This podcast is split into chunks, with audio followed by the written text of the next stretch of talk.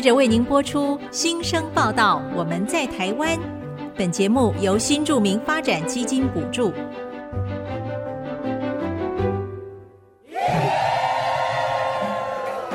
他们从世界各地来到这里，带着梦想和新力量，还有丰富的多元文化。新生报道，我们在台湾。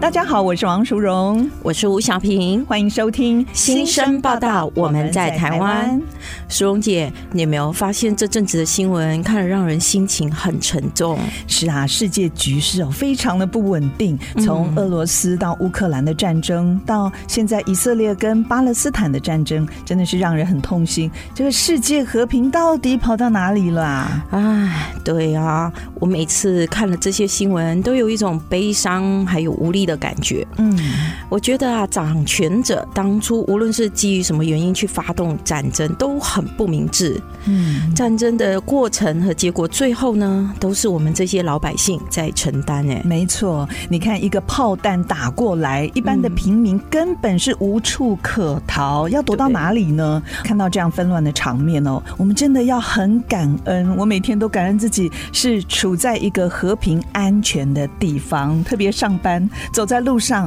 我都不用害怕说啊，有没有飞弹从我的那个头上飞过？哦，这个真的是非常重要的一种，过着一个非常安静和平安的日子的感觉。嗯。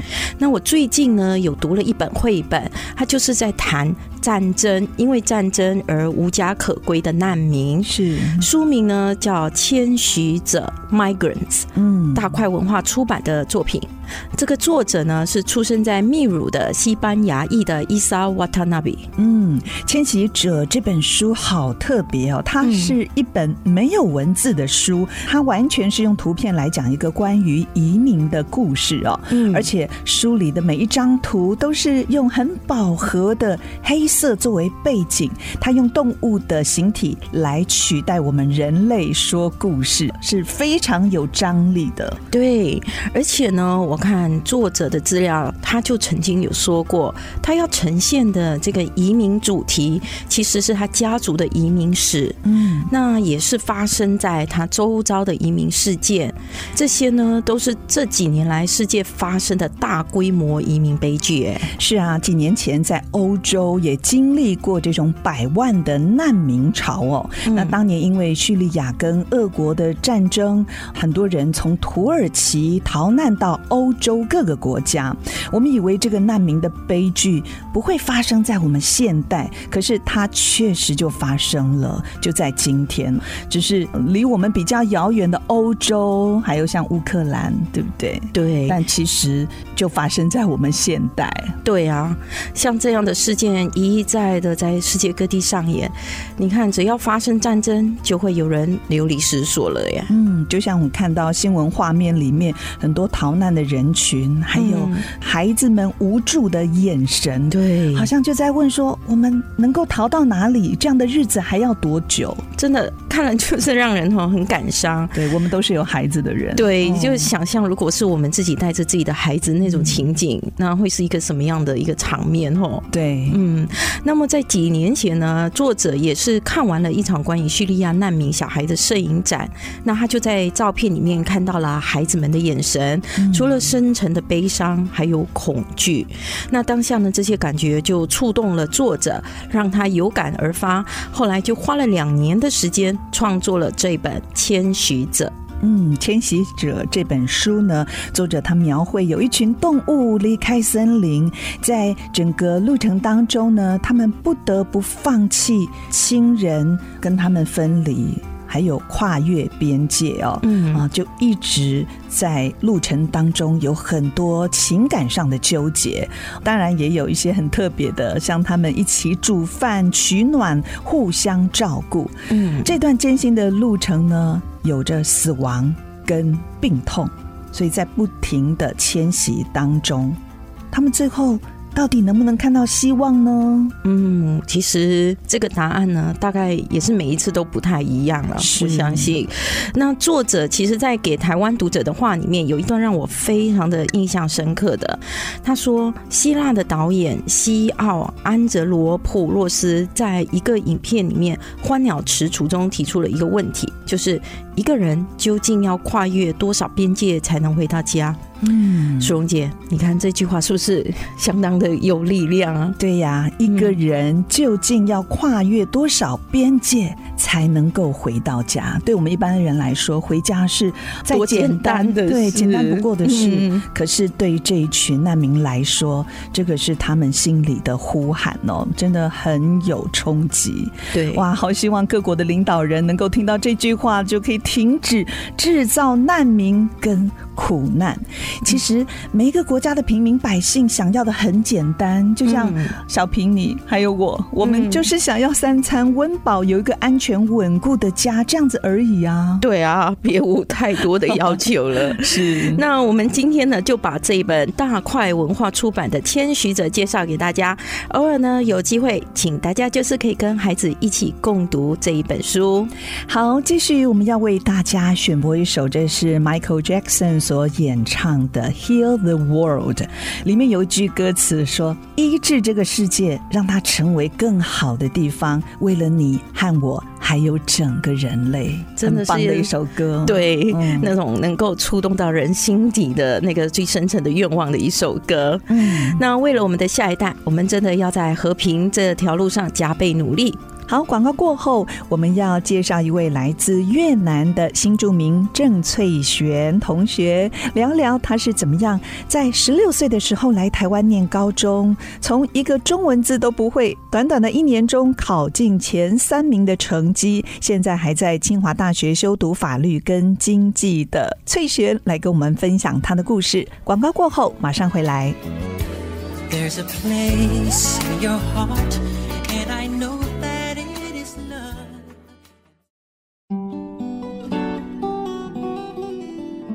欢迎回到新生报道，我们在台湾节目，我是淑荣，我是小平。今天来节目报道的新生是来自越南的。郑翠璇同学，哇，好年轻哦！我们先欢迎翠璇。翠璇你好，翠璇好，你好，大家好，我是郑翠璇。翠璇真的非常年轻哎，这个才二十出头，对，散发出来的那种青春气息感染了我们，是的。是。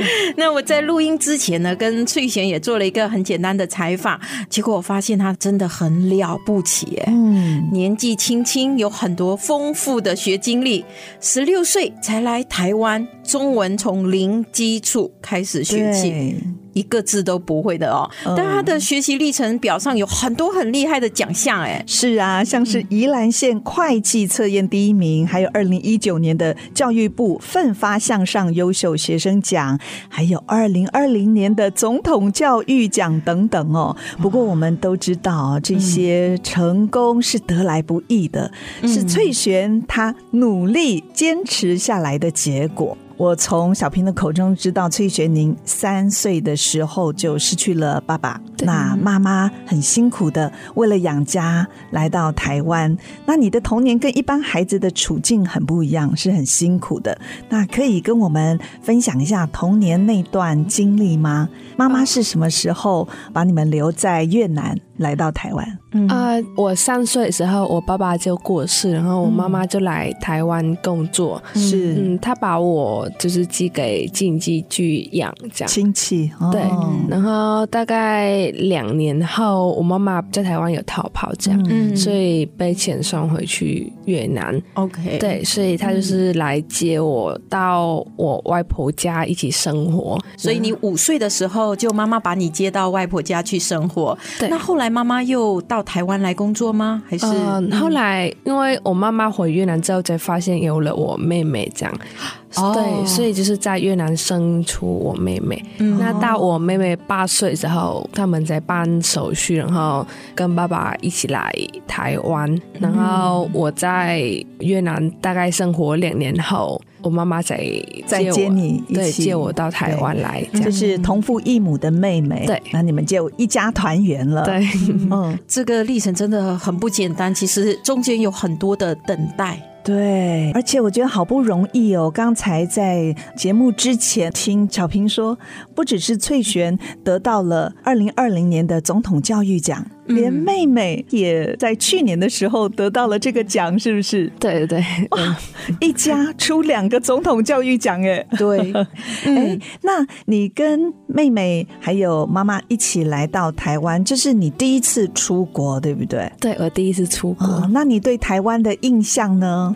其实我刚来的时候对台湾还蛮陌生的。对，我之前只听过我妈讲一些台湾就是天气很好啊，嗯、然后人的相处也很这么友善，很亲切，对，嗯、很友善这样，东西又好吃，对对。但是我自己没有经历过，所以不太确定这样。那我刚开始来的时候陌生，所以我有点害怕，然后也不敢太多的跟。不熟悉的人去接触这样，嗯、那大概到学校之后，因为后来是因为家里的经济状况不太好，嗯、所以我来台湾大概两个月之后，就是要去餐厅打工这样。嗯，就一边读书一边打工哦。对，他那一段真的是蛮不容易的。对，因为我觉得。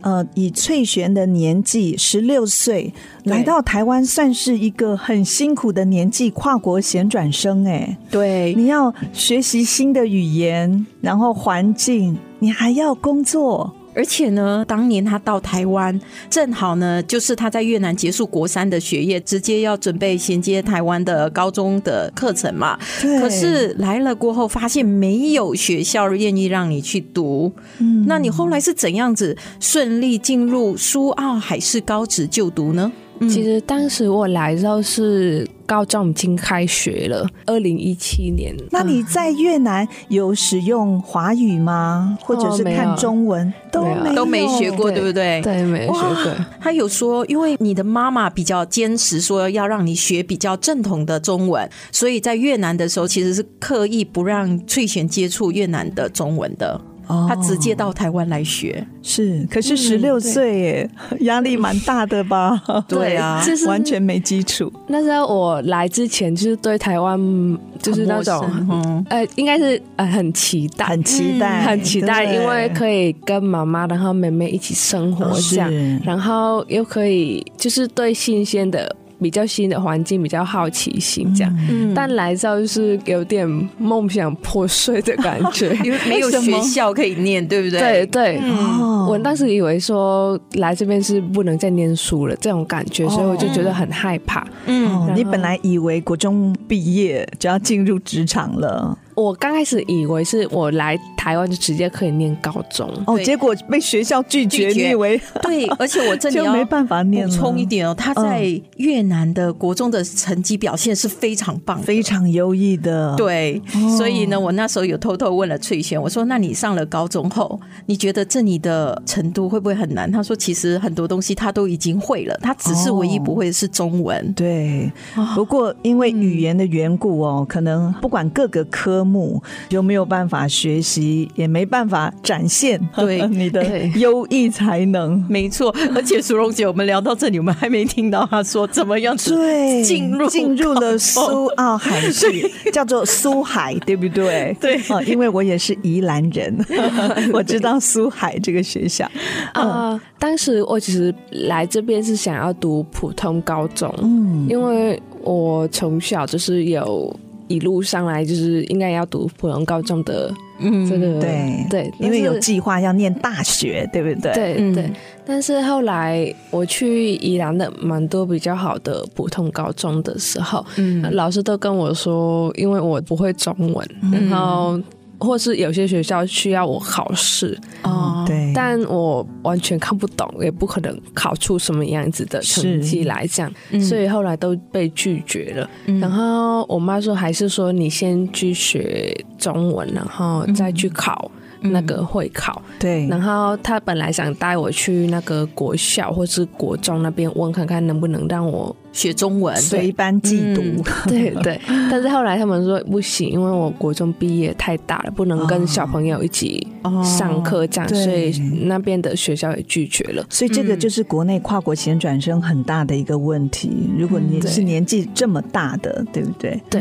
然后后来另外一个就是我们再去找里长讲，那他跟我们讲说可以去呃夜校，就是那种夜校吗？对啊，像那种呃越南新娘来。来台湾不是会有晚上会有补校，对补校，然后去读那边。但是我妈跟我说，去那边其实通常他们都在就是有聊天，然后也有学到的东西其实不多，对，没有办法有系统性很快短期内学好。然后如果我。一个礼拜大概上几个小时的晚上的课，那我不可能学会中文这样，而且第二年绝对也不可能只考会考，对对，所以他就说不行，你一定要去呃有学校的白天的学校，然后整天都在学中文的。情况下，嗯、哇，妈妈好坚持哦。对，所以呃，当时他就把我带到那个宜兰县政府那边去问，嗯、就是说我现在孩子这样要怎么解决这个问题？嗯嗯、其实他们也没有遇过像我这种这么大的、这么大的来，然后还要读书，通常是国小阶段。对，嗯、其实国小就已经蛮困难的了，对，对不对？对没错。对，所以后来他就是找我们家附近的。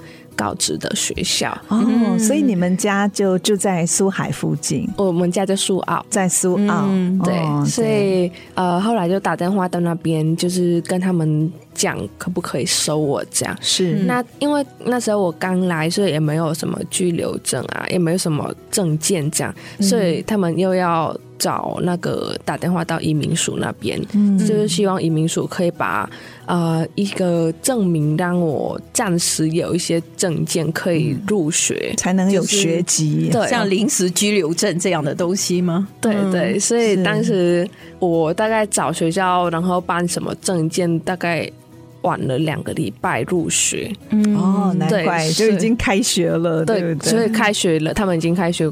你半个月了，是半个月了，我才能入港。哇，好不容易，经过好多的帮忙，还有很多的被拒绝，对，然后最后终于可以成功入学。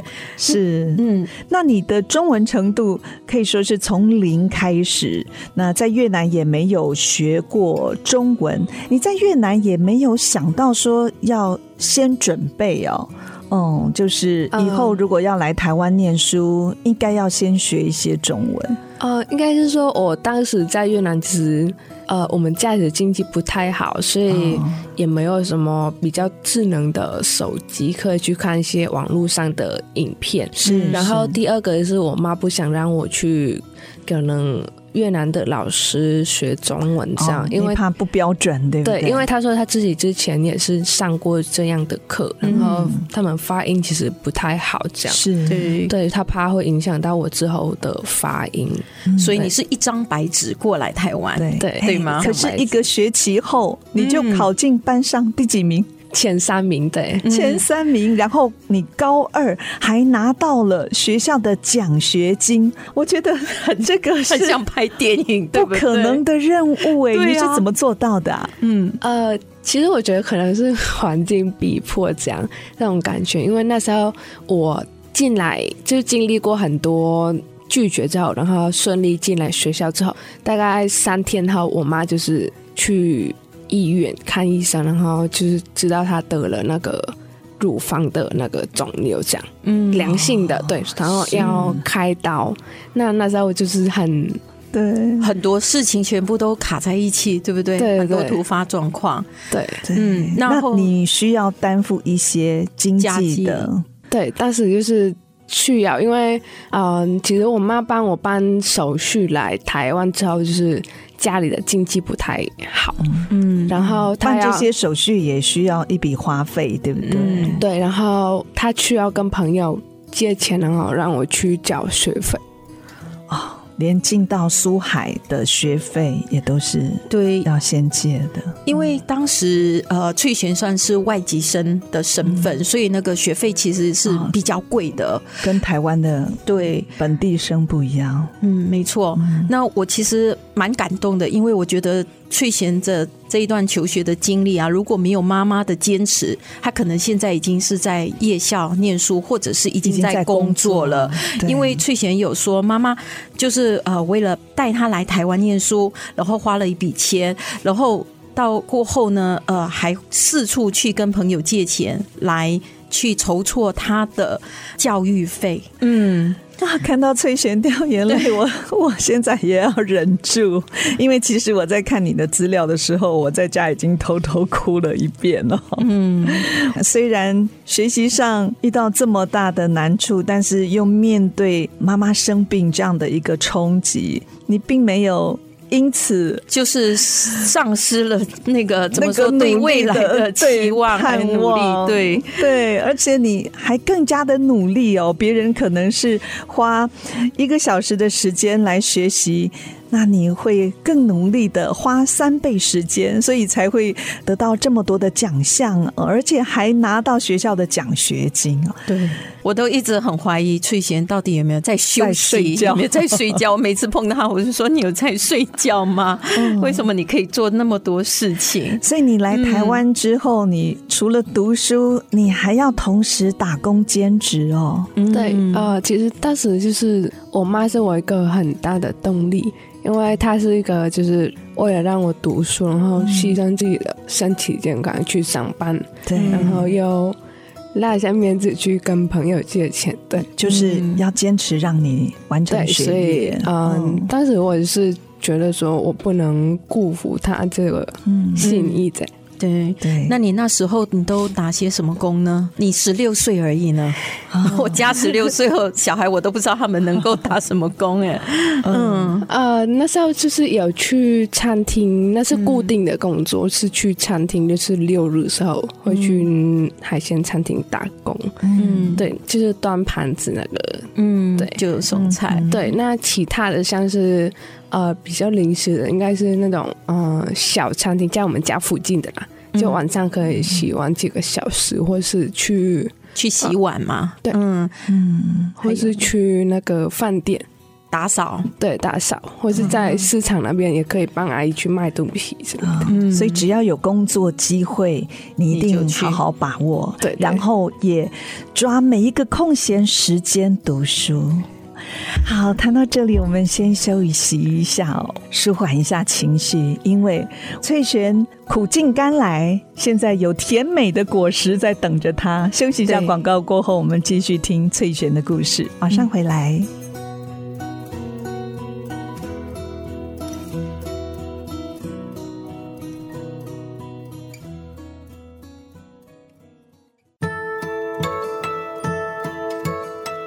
迎回到新生报道，我们在台湾节目，我是淑荣，我是小平。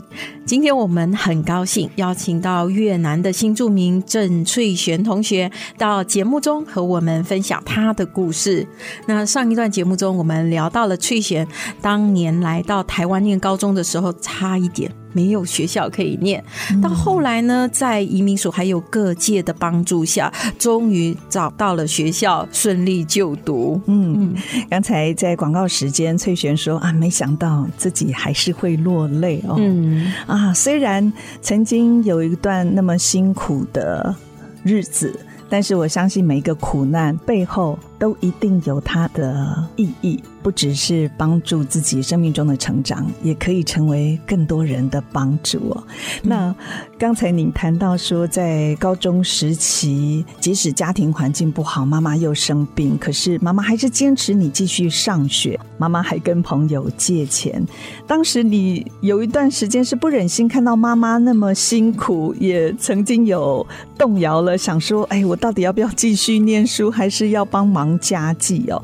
那现在呢？哇，你马上就要进入正大了，进入你理想的科系，成为我的学妹，太开心了，真是。对，嗯。那现在翠璇，你回过头来看当时下决定的这个关键点，你会不会觉得自己很庆幸当初做了继续念书的选择呢？呃，其实当时的我是一定会念下去，这样，哦、只是可能如果没有学校，可能时间拖会拖很久。哦、嗯，对，所以呃，现在的我其实很感谢当年的妈妈，就是让我。有这个机会继续念书，因为那时候啊、呃，很多像我一样年纪来的小孩，其实他们都是父母会让他们去上班。直接十几岁就去工作了，对，十几岁要去工作，嗯，因为其实呃，大家知道越南跟台湾的薪资就是差蛮很多的，嗯、对，对，所以可能来台湾赚的，嗯，一个月可能会比较多的钱，这样，所以父母通常就是。小孩也觉得去赚钱会比较实际一点，赚钱比较重要。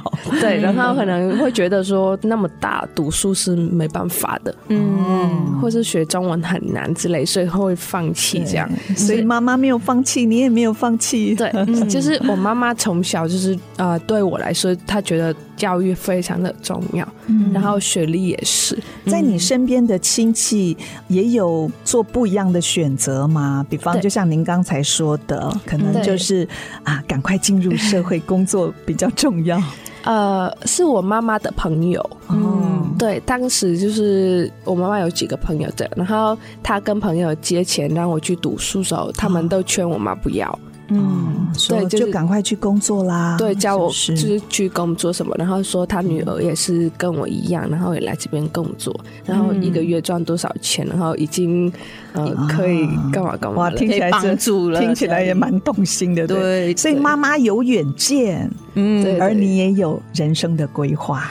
但是翠贤，你现在这样看起来，当时选择去工作的朋友，跟你同年纪的，跟现在的你。大家走的路是很不一样的，以后的发展也截然不同。对，是很不同。其实，呃，当时的我妈妈朋友的女儿，她其实现在身体不太好，因为她可能工作，嗯，太想赚钱，然后工作也太时数也很多，这样就用劳力去换取经济的收入。对，然后就是可能现在背会痛啊，都要去打针啊之类的。对，然后现在我就是会有比较，嗯。就是未来嘛，未来会比较好一点，可以、有不同的选择。对，是。哎、欸，那妈妈的身体呢？现在都还好吗？嗯、恢复的差不多。其实当时我妈妈她开完刀之后，就是身体不太好，因为她也不能去工作，哦、工厂工作，所以她就是在市场那边卖菜。那到现在还是在卖菜。那可能这几年就是没有去搬很多比较重的东西，嗯、所以身体会有慢慢恢复这样。嗯，那我觉得翠贤哈真的也没有让妈妈失望啊，嗯、因为你看她在短短三年高中生涯获得好多奖项，像宜兰县会计测验第一名，北一区科展优胜，那你还跨足到科展对这一个部分，还有二零二零年总统教育奖，从这些经历我们看得出你的兴趣好多元哦。那参与比赛的领域，从演讲、作文比赛到科学研究等等。嗯，是什么原因会让你这么积极去参加各种比赛啊？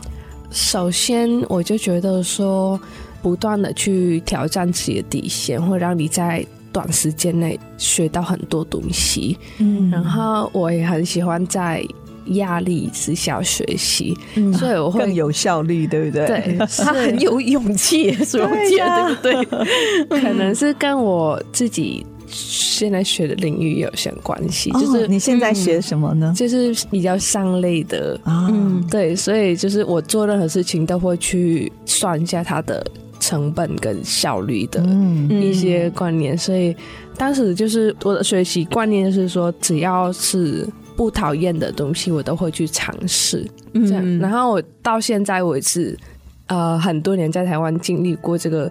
学习的理念之后，我就觉得它是正确的选择。嗯，因为其实我当时来台湾也不知道我之后要干嘛，然后也不知道我未来能做什么事情。但是因为有这个学习动力，就是我都去尝试，去尝试，所以我到现在知道。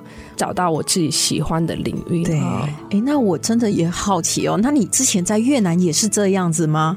我觉得应该也是，对不对？还是说换了尝试？对，还是换了一个环境、一个国家，然后突然间不知道怎样就完全勇气大爆发啊！我猜应该是个人特质，对不对？是越南的教育方式跟台湾教育方式不太一样啊？怎么说？对，像是在越南，我们会比较像是。我从国中就开始分班了，嗯，就是你的专业是什么？就是哦，就这么早就选择了国中哦。对，大部分的时间我都在念那个领域的。那时候你是念什么的？那那时候是念那个越南语自由班。哦，就语文之优这个部分，语文自优班。哦、对，所以那时候我大部分时间都是在练那个写文章，然后写论文，然后去参加比赛，是之类的。就是全部的世界都是越南语，对，嗯，但你来到台湾过后，你看科展、会计、商学院什么都来了。我觉得在台湾的教育比较呃领域比较多，嗯，就是多元的学习，所以我一次转换才能有机会去尝试。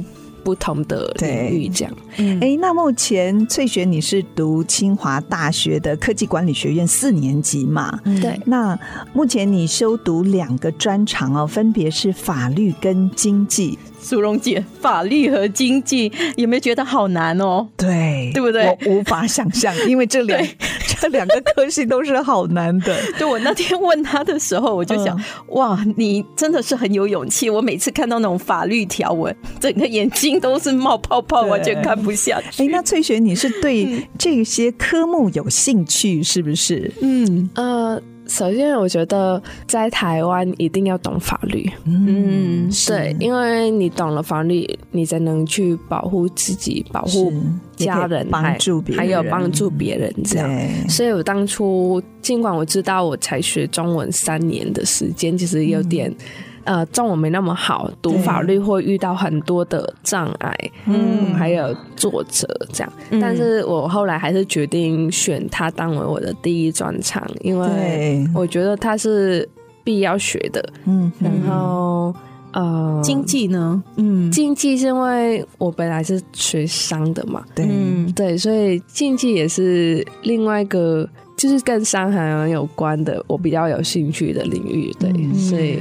哇，我觉得法律哦，连中文很好的人在理解上可能都有一些 困难。像我们看法律条文，都还要仔细想想到底是什么意思哦。其实我今天听淑荣姐这么说，我就觉得很放心，因为我们外国人也是每次收到那种政府官员的来信哦，我都觉得啊，这是文言文吗？嗯，真的。当时就是学法律的时候，我看法律条文也是用那个。Google 翻译去翻译，哦，但是应该翻不了，不太对，对，翻不了，准确，所以我只能去看一些法律解释的那个法院的法律解释，然后去看懂那个条文在讲什么。哇，那真的要下很多功夫 哎。对，而且哦，翠贤也曾经有说过啊，他在宜兰读高中的时期，就曾经访问过在台湾的新住民阿姨，然后呢，写过了一份十多万字的生活与法律的报告。哇，所以那时候。你就开始 对法律这个部分就有一个啊、呃、开始的接触的点了嘛？这样的话，那一份报告对你今天研读法律是不是有关系的呢？那份报告是有关系的，因为那时候我去访问在台湾的越南新娘的话，嗯、我才发现他们其实遇到的法律问题很多。嗯、越南新住民，对、哦、新住民这样、嗯，然后其实我们。所在报道看到的，像是呃新娘逃跑啊，嗯，或者是很多的。跨国的婚姻。哦，婚婚姻。对。对，其实很多新闻我们只看到表面上，但是其实里面的一些原因我们是没有看到的。那我看到的是有跟他们直接的访谈，对对。那他们也跟我分享很多他们自己家庭里面的故事，然后呃导致比较坏的结果都是因为他们不懂台湾的法律，然后也不知道怎么去保护自己，所以这样逃跑有的时候是不得不的选择，对不对？对，背后都是有一些原因的。对，所以啊、呃，我才开始对法律这个方面比较有很大的兴趣，然后也想去学。嗯，那以后会是你的职志吗？你以后读完研究所之后，会不会想要读博士班呢？对啊，uh, 我目前想要的是，我想要创业，先学完研究所，然后可能先去工作。哦、嗯，但是最后的目标是要创业。是，那我觉得法律也是一个创业要学的，需要有背景知识。哦，所以你以后不一定是要走律师。对，呃，法律这条路嘛，这个领域的路，对，哦，它只是一个基本的基础，是不是？其实我觉得我在他这个年纪的时候，我根本脑袋没想那么多东西耶，所以我一看到翠贤哈，就觉得好佩服他。对，他已经为他的未来所需要啊、呃，在创业的时候所具备的各项能力，嗯、他在大学时期就已经先做好准备了，还为未来的创业做准备哦。对，因为他有一个非常清楚的目标要前进。翠贤，那你到了台湾之后，我看你每走一步路，虽然都有很多的挑战，可是也都有沿途上很多的贵人的帮助。那你现在在这里有没有特别想要感谢哪一些人呢？嗯，借这个机会跟他们谢谢。好，首先应该是我会感谢当时宜兰县政府，还有移民署，还有那个我们学校的苏澳海事，他们愿意让我给我机会在台湾继续念书。这样是，对，这是我就当时的绝望里面的一个唯一的希望。对对，然后另外一个是我们的班导师。苏海的老师，对，苏海的苏海的班导师哦，他叫什么名字？对，你可以说出老师的名字。呃，谢丽清老师啊，他有特别照顾你吗？有，其实当时我来那边，我觉得蛮幸运的，因为他很照顾我，然后就是下课的时候也会让我去问问题，然后可能他放学的时候，我要来找他问一些会计的问题或是中文问题，他都会留下来，然后让我问。哦，对对。好温暖的老师，对，那你一定要把这集的访谈哦连接寄给老师，对，让他可以收到你的感谢。嗯，对。然后当时在宜兰也是遇到我们宜宣妇幼关怀协会，嗯、那他们呃也是帮助我很多，像是里面我刚刚提到的啊、呃、法律的。文章也是当时老师是有指导我去写，因为我其实当时在读高中嘛，对台湾的法律其实不太了解，这样。嗯，那很多法律的问题我都是问啊协会的老师，然后他会给我解答，这样。嗯，对。然后另外一个就是我们呃清大吗？清大的教授，因为我是以特殊选才上大学的嘛。嗯，对，所以。嗯，其实我很感谢当时教授愿意给我这个录取的机会，嗯，对。然后我进去就读之后，我就觉得呃很不一样，嗯、就是之前我们高中的老师会说，上大学之后你可能会跟高中有点落差，可能老师不会太去理你之类的，对、嗯、对。但是我进去清大之后，完全不一样的感觉，因为嗯，就是那边的老师对。比较弱势小孩，或者是新住民这身份的小孩，非常的啊、呃、关心、照顾、照顾，对、哦、对，所以就是很暖心这样。嗯，对，然后可能最感谢是我妈妈，嗯，对，这个一定要谈。对。对，所以他让我嗯有机会读书，然后也是在我挫败的时候、最难过的时候，就是不断的去鼓励我。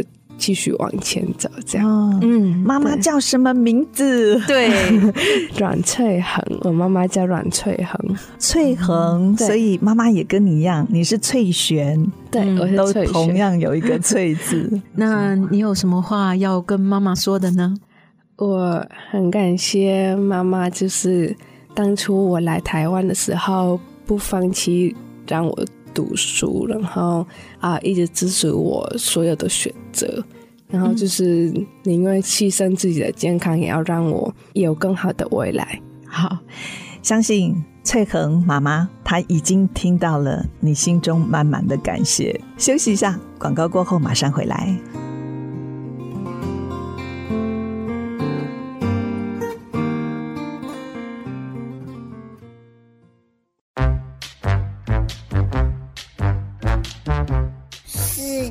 万花筒大家好，我是努努，我来自印尼啊。我们家是全家都是穆斯林的信仰。我们在台湾，呃，虽然说不是穆斯林的国家，只是我们在这边非常的感谢。呃，在学校小孩子上课也是提供我们一个地方，让他时间祷告这样。然后我们台湾也有清真寺。可以让我们方便去礼拜这样。阿字的部分，我们因为这边是金证的认证，虽然说以前是很难可以找到这个认证的呃肉啊，现在我们台湾也是已经很多的可以买得到这个金证认证的肉，对。呃，像各位如果说有小朋友。呃，回教的，就是穆斯林的，在学校，呃，大家也可以跟老师，就是说讨论看看，小孩子可不可以让他们学习我们的穆斯林这样子，或是让他们知道祷告时间，我们一天只要拜五次这样，呃，就是在早上，呃，起床凌晨在五点哈，然后中午差不多十二点。我们都是每天的时间会差几分钟几分钟，因为我们要看月亮，啊，然后在下午啊，差不多三点半四点这样，晚上六点，然后再来七点半这样子。台湾是一个很好的国家，他很尊重不同的信仰这样，那所以就是让我觉得很喜欢台湾。谢谢大家。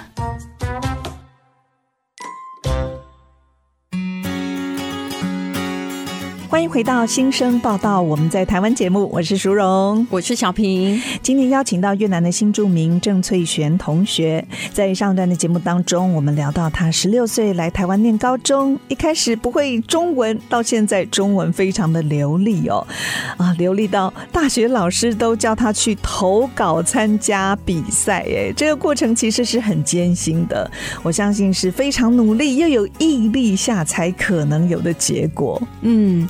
翠璇同学呢，目前在清华大学修读科技管理学院，他还选修了法律和经济这两个，在我看来是非常难的专长。嗯，他在非常忙碌的课业之余。苏荣姐，你知道吗？他还在 YouTube 和 TikTok 上发布教学影片。为什么你会想要做这些尝试呢？其实我来台湾之后，就是学语言这个过程其实蛮辛苦的，嗯、但是也是在这个过程中，我找到一些比较坏的方式去学习语言，这样、哦。所以你要把这个经验跟大家分享吗？对，所以我才会开始做教中文的影片。对，嗯，哇，所以。就有一个助人的心哦。那刚才在上一段，翠璇你也谈到说，你希望学了法律、经济到会计，未来的人生除了工作还有创业，你还有没有一些其他的规划呢？我最大的梦想是创业嘛，因为我想创业之后就是可以有能力去成立基金会，嗯、去帮助别人。对，所以我现在也是一直为了这个梦想去啊、呃、累积我要学的什么专长，然后什么领域累积这个能力。对，对、嗯，你有目标吗？就是说想要帮助什么样的人呢？我想要帮助啊、呃、逆境向上的。青少年，还有在台湾的新住民，嗯、是就跟你一样，对看起来好像到处碰壁，在生活困顿当中，也能够有机会达成自己的梦想。对，嗯，哦、你知道吗？我现在突然间就冒出了几个字在我脑海里。滴水之恩，涌泉以报，是对对对，很有这种感觉。嗯、因为像翠贤，我看他一路上很多朋友、很多贵人帮助，而且很多也都是原本不认识的人。嗯、那所以你希望以后自己也可以成为别人的贵人，是好感动。哎，翠贤，对于同样是新著名的朋友，特别是像你一样哦，是跨国衔转生的身份。你有没有什么话想要对他们说呢？呃，最重要、最重要的是教育。可能你短时间内会看不到很明显的效果，嗯，但像我已经经历过呃六年在台湾，嗯、那教育带给了我很多的希望，也。就是在台湾，你不要怕你没有钱就没办法读书，嗯，因为台湾很多社区团体还有学校都会给你很多奖学金，只要你够努力，你就不会有没办法读书的这个情况，嗯，对，所以大家就是可以找适合自己的资源，然后去学习。对，嗯，因为教育是可以改变人生、翻转一个家庭对最好的契机。嗯，那我们今天也同样的，请翠璇为我们介绍一首你喜欢的歌曲。那我推荐一个呃越南的歌《怎么吃》。怎么子？这是什么意思呢？呃，它是比较童年的歌，就是我小时候很喜欢的，很喜欢听的一首歌。嗯，就它的音乐节奏就是很让你心情会变得很平静，就是嗯，很有那种。有没有一点像摇篮曲啊？嗯，睡前听的歌，让你平静。可以，可以，我觉得 OK。对，那你知道这首歌的歌词讲一些什么吗？呃，他会讲到跟越南的一些比较乡下的一些环境，嗯，有关乡村的生活，对，乡村的生活，对，好特别的一首歌哦。对，我们一起来听听看。嗯，这首翠璇带来的歌曲，今天非。常谢谢翠璇同学的分享，你的故事相信也给现在正在面对艰难处境的朋友很大很大的激励，也祝福你大学毕业之后顺利进入你理想的研究所，好好的学习，为你未来的创业还有慈善基金会的设立而努力。谢谢你，嗯、谢谢翠璇，谢谢。我是淑荣，我是小平。新生报道，我们在台湾。下星期同一时间，我们空中的频道再会喽，拜拜，拜拜。